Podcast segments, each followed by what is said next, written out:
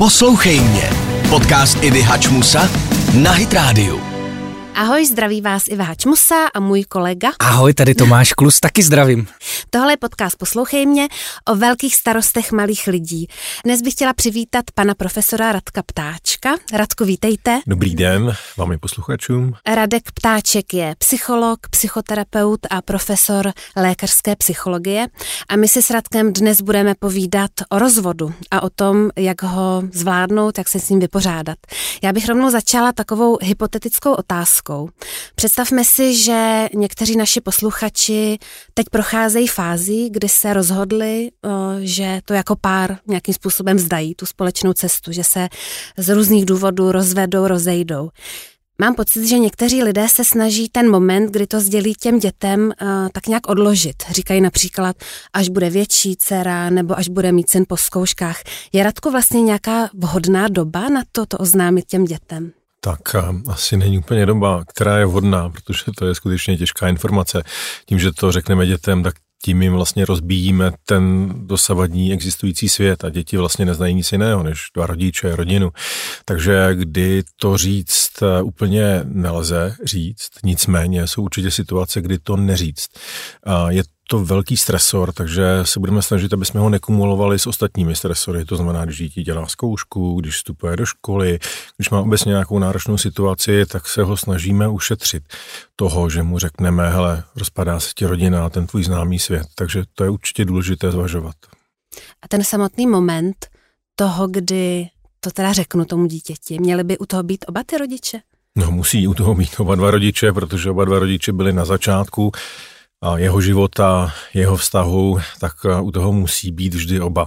A tady taky dobrý říct, že to, že budeme sdělovat svému dítěti, že se rozcházíme, by mělo být prostě promyšlené, nemělo by to být nějaké impulzivní hned. Prostě bouchneme do toho, ale už s tebou nechci být, tak prostě jdeme pryč, řekneme to dětem.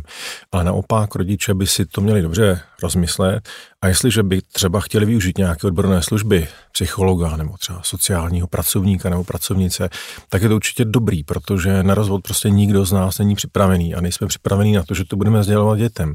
Zatímco jako rodiče se vlastně v určitém smyslu rodíme, protože rodičovství je intuitivní, tak eh, tam, když máme zdravý dítě, tak nás nikdo nemusí nějak zvlášť poučovat, jak se o něj pečuje, pečuje, protože prostě to nějak jako víme. Ale nevíme, jak to dětem říct. A ukazuje se z řady výzkumů, ale i z mé praxe, dělám to víc než 23 let, že to, jakým způsobem se to dítěti řekne a jak jsou na to rodiče připraveni, je prostě klíčový pro to, co se s tím dítětem bude dál dít. My máme třeba, máme s Tamarou takový, uh, takový pravidlo doma, že se snažíme být za každou cenu tým jakoby rodiče, není to versus rodiče versus děti, ale že vlastně v jakýmkoliv rozhodnutí, který v životě děláme, nebo když, když dělají něco děti špatně, co se nám nelíbí, tak eh, tam jsme vždycky jakoby spolu. A ten tým, i když se jakoby rozbije, tak vlastně si myslím, že je potřeba, aby zůstal pohromadě, i když je v uvozovkách rozbitej a jde od sebe, že ty, ty nejlepší hráči občas prostě spolu nemůžou hrát a musí jít do jiných týmů, jako ale že ten tým i v tu chvíli, kdy už nefunguje jako rodina, tak musí být tým ty rodiče prostě a musí fungovat, protože to dítě si to jako nezaslouží, aby ono mělo ten pocit toho, že ono, nedej bože, je třeba důvodem toho, že rodiče jdou od sebe, což dost často třeba z mý zkušenosti vím, že tak jako bejvá.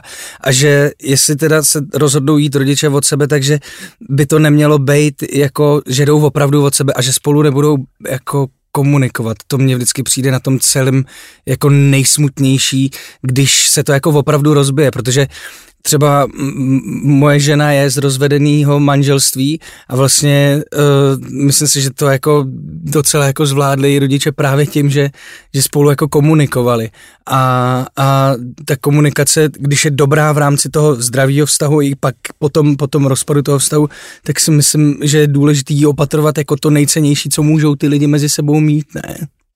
Já myslím, že to je úplně klíčový. Přesně možná jste to řekl úplně skvěle tým a je nutný si uvědomit, že i když rodiče odchází od sebe, tak odchází jako partneři, no, odchází jako rodiče. Těmi rodiči jsou vlastně po celý život svých dětí.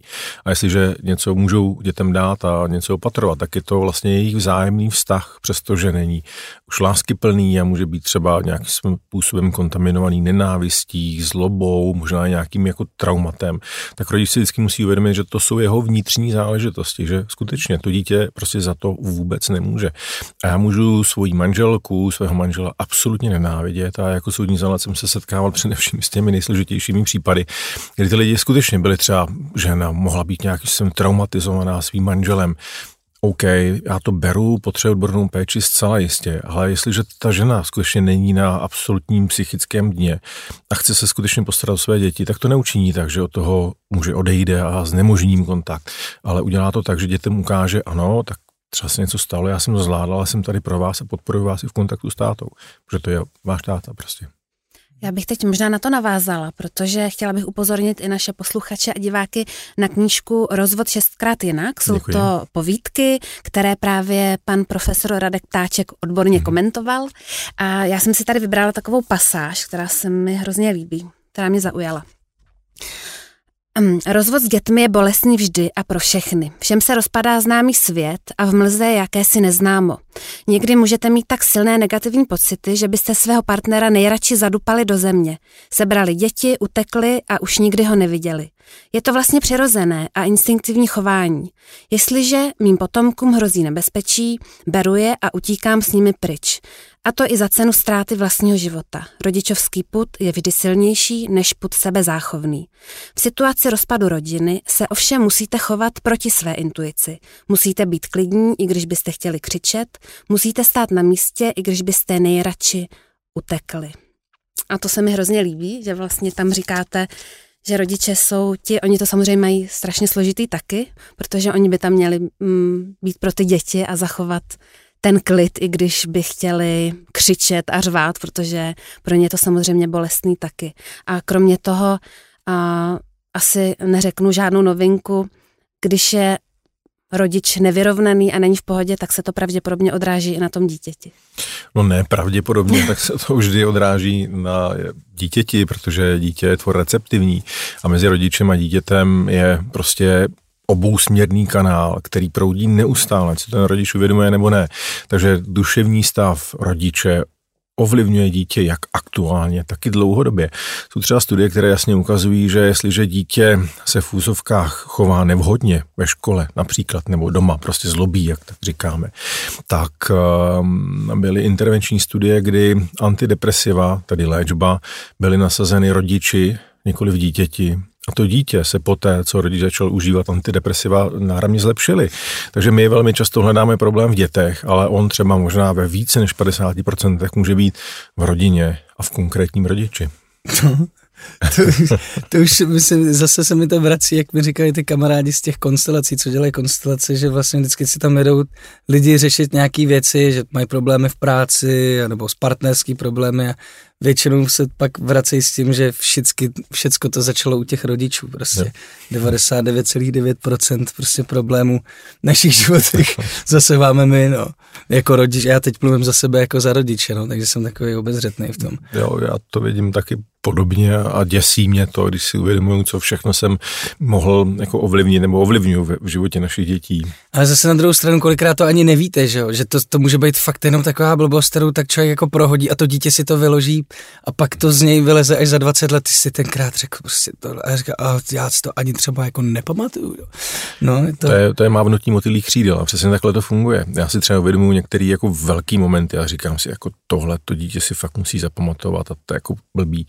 No pak zapomene a řekne, ale tehdy, jak se na mě jako podíval, yes. takhle po té, co jsem řekla v téhle situaci. tak tohle Takže jsou vidíte, i profesoři psychologie můžou někdy chybovat ve výchově. Já myslím, že velmi často. tak právě ještě... proto můžou být profesoři, že, že jako člověk, jako který to je tak s vyléčeným alkoholikem, líp vyléčí prostě člověk, který má nějakou zkušenost, než člověk, který to má jenom načtený z knížek prostě, ne? je... Tady ta psychologie, lidi si často říkají, no ty jsi profesor, tak to máš jako všechno zmáknutý, ale a, nikde není napsáno, že třeba onkolog nikdy neonemocní rakovinou. Stejně jako profesor psychologie prostě dělá chyby ve výchově svých dětí a možná je to v tom tom těší, že já něco třeba udělám a pak si říkám, sakra, to jsem jako neměl dělat a teď si uvědomuju všechny ty kontexty, takže není to jednoduchý. To já mám třeba, když, když moje sestřenice třeba studuje medicínu a já si bez toho neumím představit, že bych prostě já bych měl všechny ty nemoci, které bych se učil a to je stejně asi s váma, ne, že jo. vy znáte všechny možné diagnózy, prostě co všecko může způsobit něco mm. a v tomhle tom jakoby žít, to už samo o sobě chce jako zenový klid. Jo, jo, a máte chce, ho teda, musím říct. Jako, to chce velký klid. Je hezký být po vašem boku, jaký je uklidňující, mám pocit, že ano, jako nasávám nějakou mm-hmm. inteligenci konečně vývoj. Myslím, že není třeba. Teď to nebylo úplně fér vůči tvým teda blízkým. Ne, to ne, to já to jako doma parazitu stoprocentně, jo. Pojďme teď těm dětem, co prožívají ty děti po tom rozvodu bezprostředně i dlouhodobě. Tak tady nemůžeme udělat vložně nějaký průměr, že bychom řekli, děti prožívají to či ono. Hmm. Ale kdybychom to měli dát do nějakých množin, tak určitě budou děti, kterých se to prostě vůbec nedotkne. Protože rodiče někdy přicházejí s něčím, že dětem řekneme něco, co neví Oni už to dávno vědí. Říkal, a tak my jsme jenom čekali, kdy to jako praskne. Že to bude třeba dítě mezi 10. a 12. rokem. Tak ty rodiče koukají, jak je to možné. A takových případů jsem zažil řadu. Pak budou děti, které na to šokuje. A to budou děti především mladší. A to budou děti, které jsou senzitivní. Takže třeba 4, 8, 9 let. Cca musíme uvažovat o tom, že to je skutečně rozpad toho jako velkého světa. A budou děti, pro které to bude úleva který to prostě třeba jako netušejí, ale žijou jako prostředí, kde se rodiče hádá, je to nepříjemný, kdy možná třeba i jeden rodič se chová jako blbě a nemusí to být otec zrovna, může to být máma, prostě jeden z rodičů a děti si prostě uleví a říkají si, jako konečně se z toho pekla dostaneme ven. Takže je to pestrá škaleta, bez pestrá paleta a zase jako ten, kdo to může odhadnout, je rodič Jestliže mě jako rodiče a, trošku jako překvapí reakce mých dětí, tak úplně nejsem dobrý rodič, protože nevím, co se v hlavách těch mých dětí odehrává. Hmm. Dá hmm. se to těm dětem nějak usnadnit? Jsou nějaký pravidla? My se tady zmínili komunikaci, jak jsi říkal ty Tomáši, že je strašně důležitý umět se aspoň nějak jako dohodnout s tím partnerem a, a komunikovat samozřejmě asi i s těma dětma nějakým způsobem otevřeně, bych si tak typla. Ano, tak usnadnit jim to můžeme jako zcela jednoduše. Prostě koupíme jim hodně dárků, vezmeme je do cukrárny, do kina, a pak jim to řekneme, že jo. Někteří rodiče ty dárky potom nakupují i po tom rozvodu hodně, Jasně, no, k tomu ne. jsem se vlastně taky chtěla dostat. Jestli je, jestli je dobrý tady ten způsob, kdy ty děti až, bych řekla, opečováváme a obdarováváme až příliš? Tak nechci každý um, odpoví sám, prostě není, že prostě blbě. Ale uh, ta případná reakce na rozvod eh, má kořeny již v tom, co se děje před rozvodem. A tady jako vždycky sklízíme, ve výchově vždycky sklízíme to, co jsme zaseli předtím. To znamená, jestli jsme se naučili s dětma komunikovat otevřeně, jestli tam je přesně nějaký tým, úplně přesně jak to řekl jako Tomáš, který někdy spolupracuje, někdy prostě se musí rozejít, ale stále vnitřně tou strukturou zůstává jako tým, tak je to všechno jednodušší. Jestli jsme s dětma nemluvili, neukazovali jsme jim nějaký vzor, že jako rodiče spolu komunikujeme, že se třeba někdy pohádáme. Lidi mají jako úplně hysterický strach eh, z toho, aby se rodiče pohádali před dětma, ale to je prostě přirozený život. Jestliže na to nepřipravíme v rodině, pak budou šokovaný z toho, že se prostě cizí lidi hádají, ale co se dělá doma, se to nikdy nestalo. Doma vlastně děláme takový jako sociální experiment a senzitizujeme na děti na vše, co se může stát. A jestliže dětem budeme ukazovat naprosto dokonalý lásky plný vztah, tak je to skvělý pro to dětství, ale z hlediska jejich dospělosti vlastně nebudou vybaveni na to, že to tak jako ve většině případů nebude. Takže zase, když se vrátíme k tomu rozvodu, je důležitý, aby nás děti předtím vnímali jako rodiče, kteří se dovedou domluvit, který umí mluvit, pak je všechno snaží. Jestliže to není, tak pak už to nezachráníme. A můžu se zeptat, já se tak snažím jako vždycky si to představit sám na sobě, jako, a myslím si, že pro mě by byl jako asi největší problém se vyrovnat s nějakým pocitem zklamání, z toho, že jsem jako ne, neobstál, neustál nějaký, jako dejme tomu svoje prostě vnitřní stavy a vyhnal jsem sám sebe z něčeho, co bylo harmonický, co bylo pevný. A zároveň tím, že asi bych bojoval s tou myšlenkou, že jsem jako trošku jako příli, nebo příliš bolesti způsobil jako svým dětem. A právě a takový to nakupování těch dárků a to vlastně, že já bych byl přesně asi tenhle ten rodič, že bych se jim to snažil co nejvíc eh, jako zahojit tu ránu a až, až kolikrát jako nezdravě, kdy jako nev, nevím, jak bych si jako, kdybych si to uvědomil, jako v momentě, kdybych, kdybych prostě, já nevím, šestiletý dívce koupil Ferrari nový, nebo kdyby, kdybych si jako zastavil, že to už je, je jako asi hranice. moc, hmm. protože to je asi to, s čím bych jako já bojoval a co bych samozřejmě, co by mě asi dlouho k tomu rozvodu ani jako nepustilo, že bych si řekl, to přece nemůžu.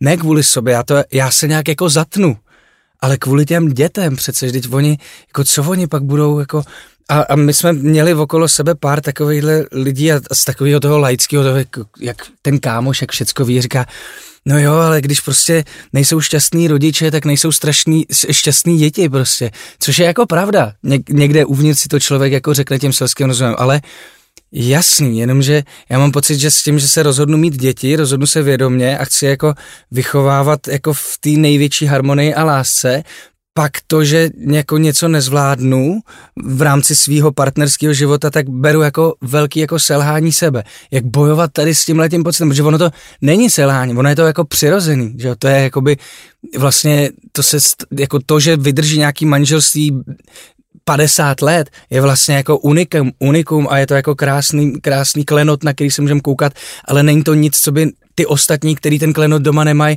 mělo frustrovat přece, ne?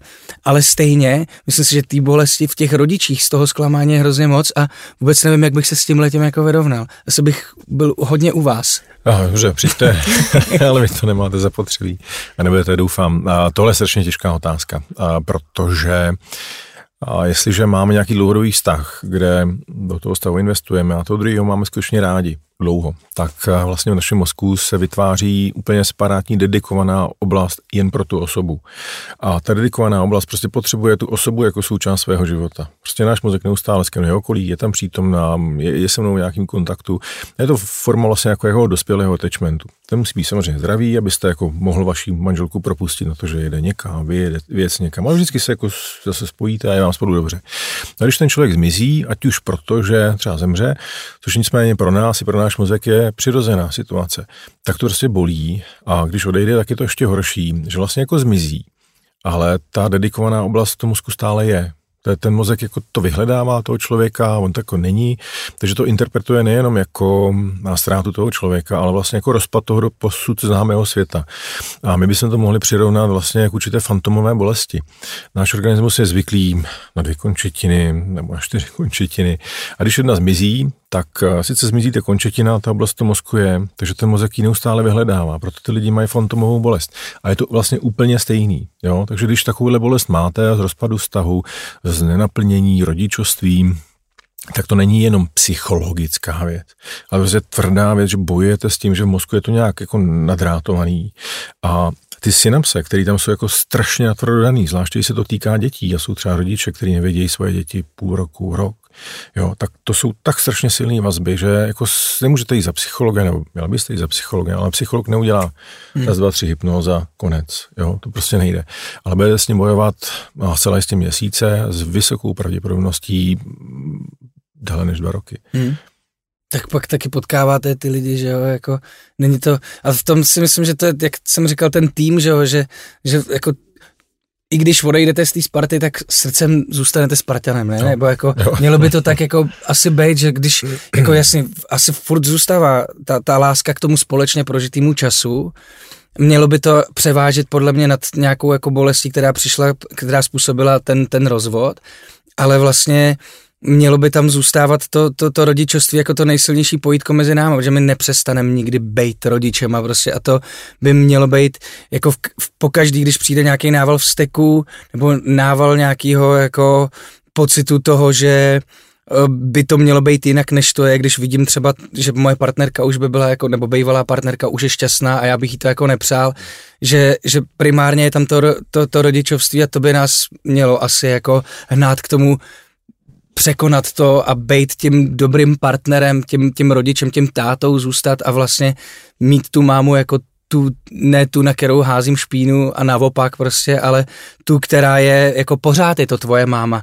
A ne, nezáleží na tom, že už máš jako ještě nevlastního tátu prostě. Já tě mám stejně rád, stejně tak, jako mám rád tvojí mámy, nebo si vážím tvojí, nemusím jim rád, ale prostě vážím si ji, protože skrze, skrze ní si tady prostě, takže děkuju za to, prostě to asi je potřeba mít furt na paměti, ne, protože já jako když vidím, když se, když se ty bolesti jako děl, dě, řešejí přes ty děti, tak mě to prostě hrozně, hrozně jako bolí, protože vím, že to ty rodiče kolikrát tak ani nemyslejí, jenom, jenom to nemá jako zvládnutý a, a je to hrozně škoda, protože pak ty děti vlastně dělají to samý, když dospějou, že jo, to je, to je, to je ta, to houbovství těch dětí, že to jsou ty zprostý slova a ty, ty chyby těch nás, hmm. rodičů, který hmm. prostě oni si pak vezmou a opakujou, dokud nezjistí, že to je fakt jako na prd, jako no. Jo, jo, já s tím absolutně, absolutně souhlasím. Nicméně tohle je takový jako racionalizující pohled na ideální stav, hmm. který je možný pouze v případě, že já už jsem třeba s partnerem, kterýho nemám tak rád a ta, ta láska prostě vyhasí na třeba právě ty dva roky. Tak se vlastně na to jako vnitřně připravuju a budu se rozcházet v situaci, kdy už vlastně neucítím, že tam ta jako obsazená oblast je. Tak pak je to v pohodě, pak si řeknu, hele, já s tebou budu kamarád, jako nejlepší kamarád, je to v klidu a nejdu ten druhý partner jako nechce, že? zraněný, jako hází na mě špínu a tak dále, protože on se s tím prostě nevyrovnal. A tady a my si řekneme, že rodiče, kteří se chovají blbě, tak eh, je nějak jako odsoudíme ale prostě musíme také pochopit to, že oni se třeba v tu chvíli nedovedou chovat jinak. Je to úplně stejný, jako když eh, někomu, kdo truchlí po té, co mu zemřela manželka, rodič, řekne, ale nebuď smutný, jako život běží dál, že jo? to je vlastně jako normální. No. Kdybyste to měl jako racionálně překonat, nejde to. Tady si řekneme, že to nejde, to je i pro rodiče, který nás poslouchá, cítí se mizerně a říkají si, no já bych měl být jako skvělý rodič, ale já se prostě cítím totálně eh, v, v blátě, a není mi dobře, nemůžu se z toho vyhrabat, nenávidím ho, protože mi udělal to, to, to, vím, že ovlivňuju děti a jako co mám dělat. No tak ten člověk samozřejmě musí, musí chodit psychologovi, ale musíme těmhle těm rodičům říct, je to normální. Mm-hmm. A začnete o to, že to budete vnímat jako normální a budete se jako kill bill, že jo, když ležela na posteli, se říkat jako hejbám palcem, hejbám palcem. Prostě od maličkých jako krůčků k tomu, že jsem schopná se na něj podívat, nebo schopen se na něj podívat, poslat sms pak později teda, že nějakým způsobem uh, i spolupracovat. Hmm, možná i ta důvěra je tam důležitá. Já znovu bych připomněla tady knihu. Jedna věta mě tam ještě zaujala, nebo víc samozřejmě, ale uh, tady ta věta byla fakt pak nějak ve mně zůstala, že i mizerný partner může být skvělým rodičem nebo dobrým rodičem, jo? že my máme tendenci například tomu bývalému partnerovi vyčítat, jsi hrozný a pořád mm-hmm. nějaký mhm. ty křivdy a ty jsi mi tenkrát udělal tohle mm-hmm. a tenkrát si mi lhal a to si mě podved. Ale měli bychom mu dát podle mého názoru tu důvěru, že se dobře postará o to dítě a že bude prostě tím dobrým rodičem a že s ním nějakým mhm. způsobem mm-hmm. můžu můžu komunikovat. To si myslím, že i to, jak, jak je prostě ten člo, člověk, který jako má pocit, že má být tím skvělým rodičem a není, protože cítí tu hmm. bolest, tak si myslím, že tam je to ten prostor pro to pochopení, jako pochopit sám sebe nebo být k sobě jako laskavej a říct si, mít pochopení pro to, že prožívám hmm. negativní emoce. Protože v momentě, kdy je člověk dá sám sobě, pak pro něj není takový problém mít to pochopení pro tu protistranu v úvozovkách nebo jako pro druhý lidi, že, jo? že to pochopení a, a tolerance, respekt, přijetí toho, že prostě je to v pořádku, že cítím takovýhle věci, prostě, protože jo, a jsem určitě, traumatem. Že? A všechny tyhle věci jsou důležitý. Je důležitý se vracet k nějaký racionalizaci, ale mít i za sebou lidi, kteří mi v tom pomůžou, nebo vyhledat odbornou pomoc, to je určitě a, fajn, když ten člověk to má. A, no. Právě posloucháte podcast Poslouchej mě.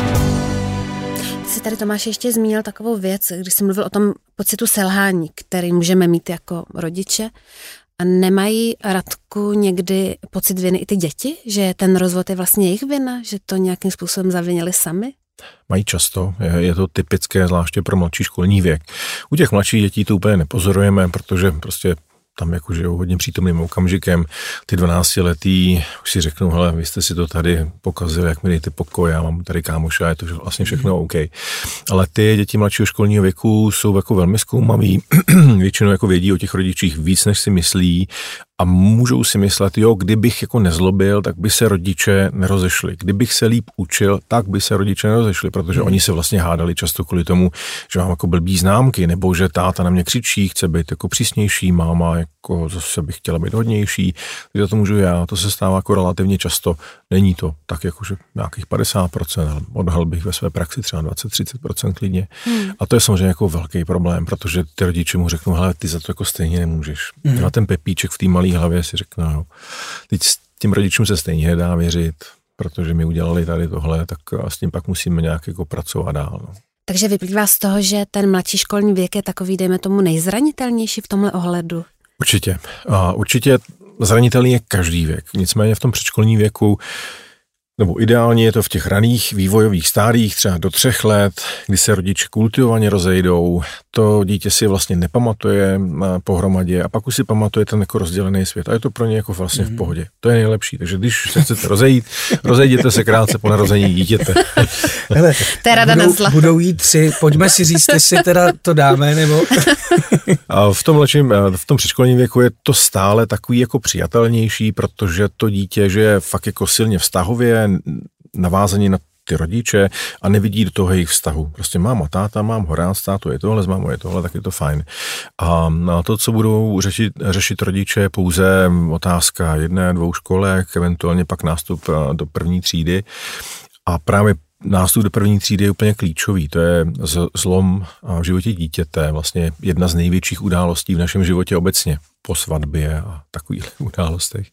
A tady ta první třída, kdy z mé zkušenosti se hodně rodičů rozvádí, by měla být absolutním moratoriem. Prostě my bychom měli dopřát tomu dítěti přechod do toho velkého světa a nezatěžovat ho ničím jiným. Jinak mu fakt jako rozbijeme nejenom jeho svět, ale i to, do jakého světa se dál rodí. Mm. Takže um, někteří rodiče dokonce uvažují o tom, že budou mít dvě školy v první třídě a absolutní nesmysl. No a pak ten mladší školní věk je prostě o tom, že to dítě se chová vlastně jako takový naivní vědec, už chce těm věcem rozumět a chce jim přijít jako na kloup a hledá si samozřejmě vždycky nějaký vysvětlení, když už mu ho neposkytne třeba rodič, a který jsou většinou jako špatně. Takže tady bychom na to měli dát pozor hmm. určitě. A není určitým výbušným obdobím i puberta? Určitě, to je těžký pro ty rodiče, pak si myslím, jako, že dostávají už tu čočku. Ne? Mně jako. napadá, že pokud um, ty děti to nějak zasáhne, ten rozvod, nebo je tam právě, jsou tam pořád nějaké konflikty mezi těma rodičema a například otec doma nadává na mámu, která už s náma sice nežije a naopak, že to dítě má například tendenci jít někam ven za kamarádama, což je v pořádku, ale k tomu mm, patří občas i nějaký ten alkohol nebo drogy. Není v tomhle tom mm, nějaký riziko? Jak jsme si řekli na začátku, není jako optimální období, kdy hmm. se rozejít. Jestliže se rozejí, tak krátce po, po narození, tak je to OK, když to nějak funguje, ale každé období má jistě své. A nicméně a ty předškolní děti v tom raném vývoji si tu situaci jako moc nepamatují, nevnímají, jsou schopny poměrně velké adaptace a v té pubertě zase můžou naopak za těma kamarádama, za těma zájmama utéct, že oni se o toho mohou odpojit. Když to dítě v mladším školním věku, to je vlastně rodinný dítě, že, o kterého se staráme, který potřebuje péči těch obou rodičů a nemá vlastně moc kam utéct. Za kamarádama ještě moc ne, kroužky ho jako většinou nebaví v tomhle věku, že piano, fotbal možná dobře je ve složitý situaci. A samozřejmě každý to dítě v každém věku volí pak nějaký jako případně neadaptivní strategie, jak to zvládat. A ty pubertáci ano, můžou utéct za partou, můžou se napít, protože to rozpustí žel a tak dále. Takže jako blbý, ale tady, tady zase jako rodiče sklízíme to, co jsme zaseli, jestli, že s nimi máme dobrý vztah, tak to zvládnou. Hmm. Naši kamarádi udělali takovou zajímavou věc, že se, se rozešli, rozešli se jako vlastně v dobrým. Jo? Je to takový ten hmm. šťastný případ toho rozvodu, kdy oba byli jako myslím velmi ohleduplný jak vůči sobě, tak hmm. vůči, eh, vůči těm dětem, nebo vůči teda jednomu dítěti. A uh, oba si našli jako vlastně relativně brzo taky partnery a to dítě vlastně nechali, oni měli společný byt, který si nechali a to dítě bydlí tam a střídají se u něj jako oni.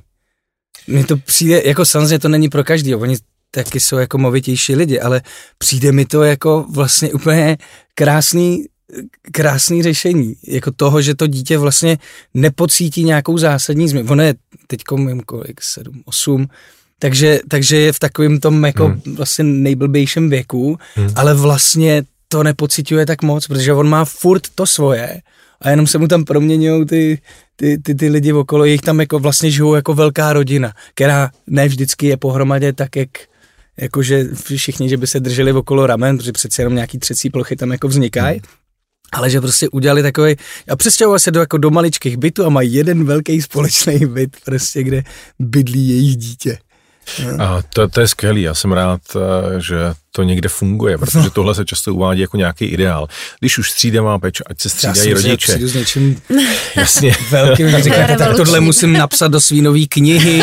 Děkuji.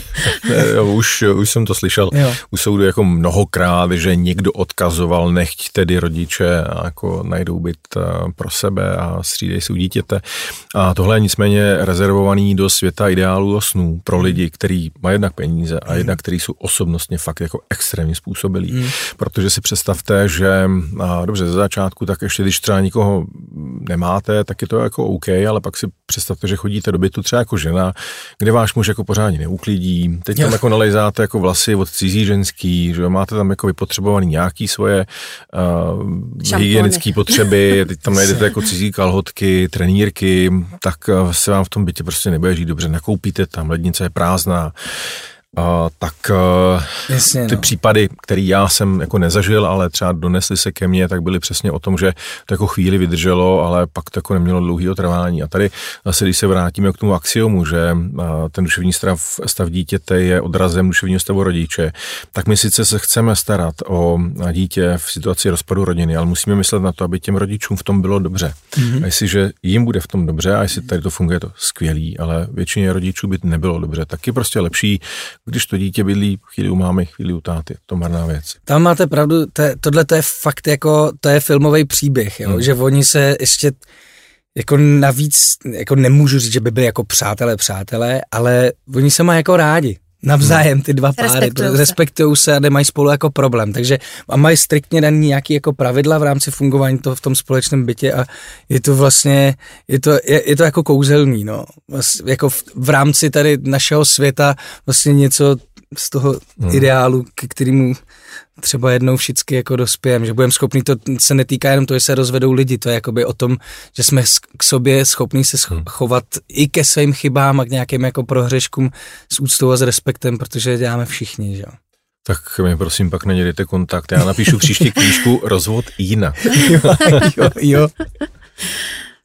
Ta střídavá péče je někdy vnímána jako takový strašák. Eh, že například pokud takzvaně hrozí ta střídavá péče, tak ty různé babičky, tetičky říkají, no tomu dítěti absolutně zničíte život, to v žádném případě. Já teda osobně, když už mám teda taky přidat nějakou osobní zkušenost, tak uh, mám střídavou péči s tatínkem svého syna od uh, jeho tří let, teda ne tatínka, ale syna. A bylo to hodně těžký ze začátku, ale musím říct, že za pár let se to nějakým způsobem stabilizovalo a na té škole potom, když je to první třídy, tak jsme spíš potom řešili spíš věci typu takových těch praktických. Mm.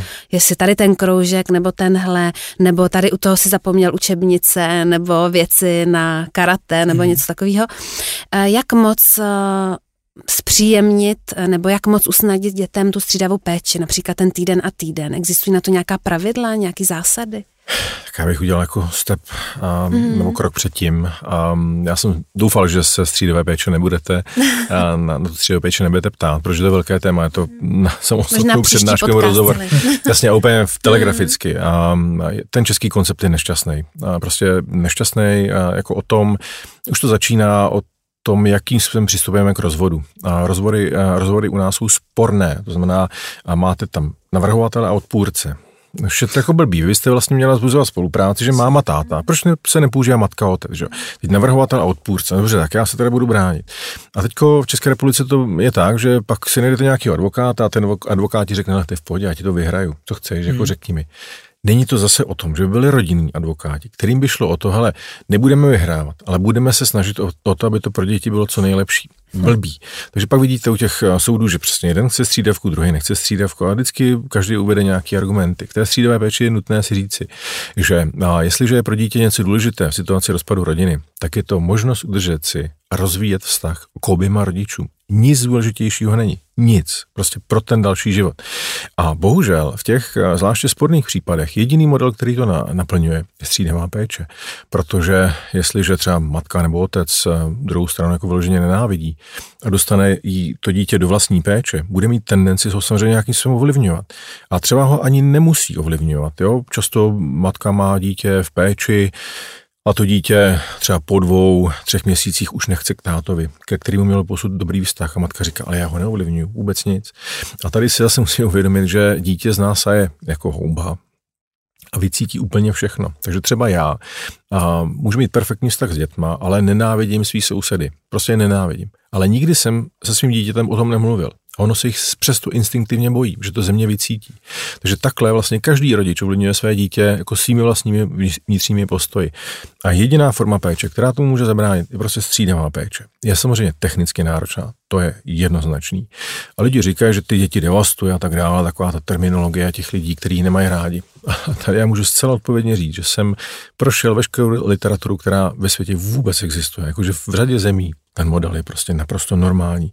Neexistuje jedna jediná studie, která by ukázala, že ta střídavá péče škodí. Prostě neexistuje. Byly takové studie, že nějaká studie, která ukazuje, že jsou ty děti jako častěji schizofrenici absolutní nesmysl. Jo, takže střídavé péče se nebojíme. Přestože není funkční, jak bychom si představovali. Týden na týden je náročný pro dítě, nemusí být úplně optimální. A proto jsme s magistrou Terezí Pémovou, za kterou jsme před 20 lety založili Národní institut pro děti a rodinu, hodně jezdili do světa, dívali se, jak to funguje a vytvořili jsme koncept takzvaného sdíleného rodičovství. Sdílené rodičovství je o tom, že to nemusí týden na týden. Ten centrální požadavek je vždy a být s rodičem plus minus stejně. Ale pojďme se podívat na jeho život a dobře, nechtě třeba od pondělí do čtvrtka u mámy, ať má teda klid na školu, ale v pátek odchází k otci, je s ním do neděle a pak třeba větší část prázdnin je s ním. Takže když se koukneme na konci roku, tak to dítě mělo možnost kontaktu s těma rodičema vlastně poměrně ekvivalentní. A tady bych zase odkázal na další knížku, která teď vyjde snad ke konci roku a bude se jmenovat Sdílené rodičovství. Mm-hmm. To je hezký. To je hezký. No mě to, jenom jak jste řekl ten konkrétní případ, jo, jakože přes, přes týden do čtvrtka bude s mámou a pak na víkendy, že bude s tátou. Mě to, já teďkom lobuju jakoby proti sobě, jo, ale ale že mě to, že to takhle je jakoby všeobecně přijímaný, že teda ty povinnosti si ty děti budou jakoby odbývat s tou mámou a táta si je vezme na víkend a pojedeme na tobogány a, a pojedeme pak jen do závání a státo je vždycky jaká sranda, no a máma to je škola prostě, mi to přijde, ano, že v tomhle... A máma řeší potře... ty zubaře no, přesně, a ty praktické prohlídky. Že v tomhle, ale to je zase o těch dvou hmm. lidech, aby se domluvili, hmm. protože já si myslím, že v tomhle to mi potřeba taky jako držet tu rovnováhu, že ta máma nemá být ta průda, která prostě jí říká, a ten táta pak je ten, který slízne tu smetanu za tu zábavu prostě. A naopak, samozřejmě, občas to bývá i naopak, jasně, jako jo, ale, jasně, ale primárně to je jako braný tak, že přes týden budeš s mámou a na víkend půjdeš k tátovi. Jakoby, Jasně, absolutně jako, souhlasím. A škoda, když, když jsem říkal pondělí až čtvrtek a pátek až neděle, jak jsem nemyslel, že to tak jako vždy, jako jo, týden na týden. Samozřejmě, ale že se najde nějaký jako modus, kde se právě vyváží možnost rozvoje toho vztahu versus i ty povinnosti. Protože to, co říkáte, je nesmírně důležitý protože zase každý rodič má nějaký jako jiný přístup k plnění těm povi- těch povinností. A dítě v rodině si zažije, jo, když jsem sama s tátou doma, tak si nemusím vyčistit zuby a úkol si udělám až ráno, ale je to vlastně jako v pohodě. Když to tam máma jako nastoupí, že se hodin vyčistit zuby, máš úkoly, tašku a tak dále. Žádný tablet, žádný telefon. Nic, ale prostě s tátou je vždycky pohoda, tak minimálně tak, jak to hodně třeba z naší rodiny. A být se třeba někdy snažím to jako měnit, ale...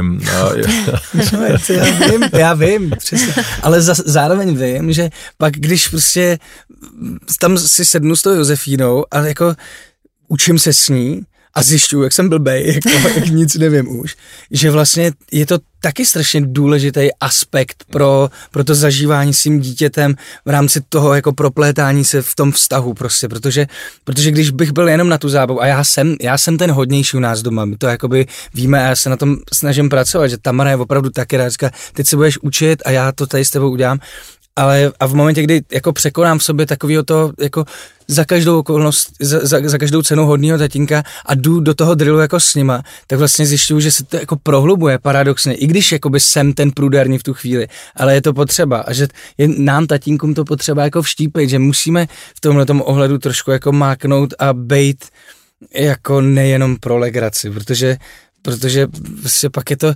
já jsem pro tu rovnost, no, asi ve všem, ve všem možným. Prostě. Já jsem taky pro tu rovnost a u nás to doma funguje úplně stejně. Manželka mi vždycky říká, no já tady musím jako všechny sekírovat, no. tohle a s tebou, prostě oni se tady chechtají a jako všechno v pohodě.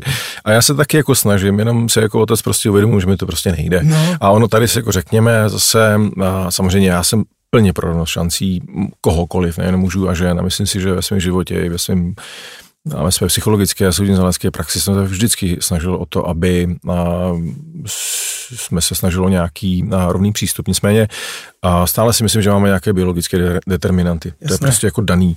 A já se třeba u soudu, když se vrátíme k rozhodům, setkávám s tím, že žena řekne, no jo, sudí se třeba o pětiletýho kluka a ta žena řekne, no jo, on se jako do jeho tří let o něho vůbec nezajímal, nestaral, jako nepřebaloval, jako nedával jídlo a, a neuspával. A teď je mu jako pět, teď jsou nejlepší parťáci, chodí s ním na hmm. fotbal, do kina prostě a on mi jako krade, on to jako předstírá. Ona to jako křivdu. To. Jo, Ale tak to hmm. prostě není, protože když se podíváme do normálních rodin a jsou na to skutečně výzkumy, tak průměrný otec, byť je třeba zodpovědný, má dobré rodičské kompetence, se o své děti do věku tří až čtyř let prostě jako moc nestarají. Mm. Jo, tak minimálně tak, jak by ženy chtěli. Možná nějaká ta zábava, ale pak jako zuby a oblečení, prostě je to blbý. Já se třeba snažím, a žena by řekla, že nedostatečně, ale já se prostě přesto snažím, byť mi to třeba v některých aspektech nejde.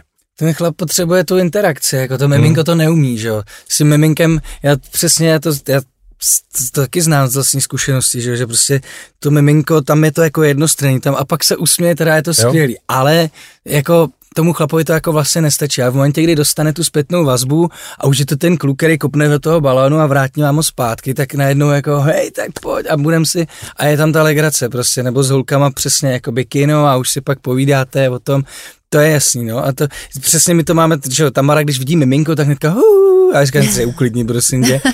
A, a protože já už vím, že já bych jako, já bych chtěl třeba další dítě, ale už aby mu bylo třeba pět.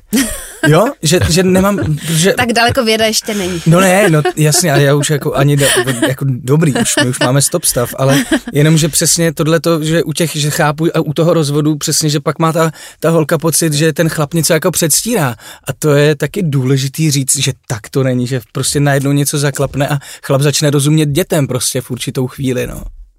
Ty vztahy se často rozpadají kvůli uh, příteli nebo přítelkyni, takže vznikají nějaký nový rodiny, častokrát i ten nový přítel nebo přítelkyně má vlastní děti, mm. takže takzvané, myslím, že pečvorkové mm. rodiny se tomu říká.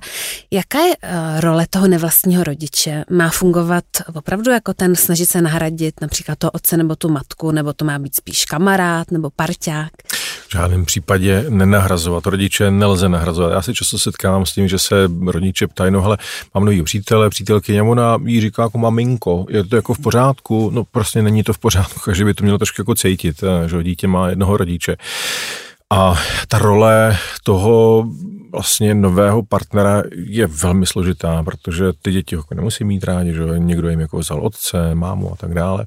A oni by měli vystupovat jako nový partner, jejich matky a nový jejich partner, ne, ne žádný hmm. kamarád, ne žádný otec, ale prostě čistě partner v tom smyslu, jak mu rozumíme. Partner je od toho, aby nám jako pomohl, aby jsme se o něj mohli jako opřít, abych já mu zase jako naopak mohl pomoci. Je to vlastně určitá forma jako dospělého vztahu. A přestože tomu dítě je třeba ne pět nebo šest, tak já si nebudu hrát na tátu, ani na strejdu, ani jako na dobrýho kamaráda. To je prostě všechno špatně. Ale řeknu, hele, já jsem Radek, jsem teď partner tvý maminky a jsem i tvým partnerem. Budeme si pomáhat, budeme spolupracovat a zase spolupráce vytvoříme nový tým. Pak to může fungovat. Hezká rada na závěr. tak eh, já bych mluvila ještě třeba hodiny tady no, o tom no, tématu, no. ale čas nám pokročil, takže já bych vám Radku chtěla moc poděkovat za dnešní návštěvu. To já vám děkuji za úžasnou diskuzi. A doufám, že přijdete někdy příště, protože no, si myslím, že tohle téma je tak bohatý, že určitě se budeme mít o čem povídat. Radku, jste PP, právem profesor. tohle byl podcast Děkuji. Poslouchej mě. Díky, že nás posloucháte a těšíme se na příště. Tohle je Poslouchej mě. Podcast Hitrádia o velkých starostech malých lidí.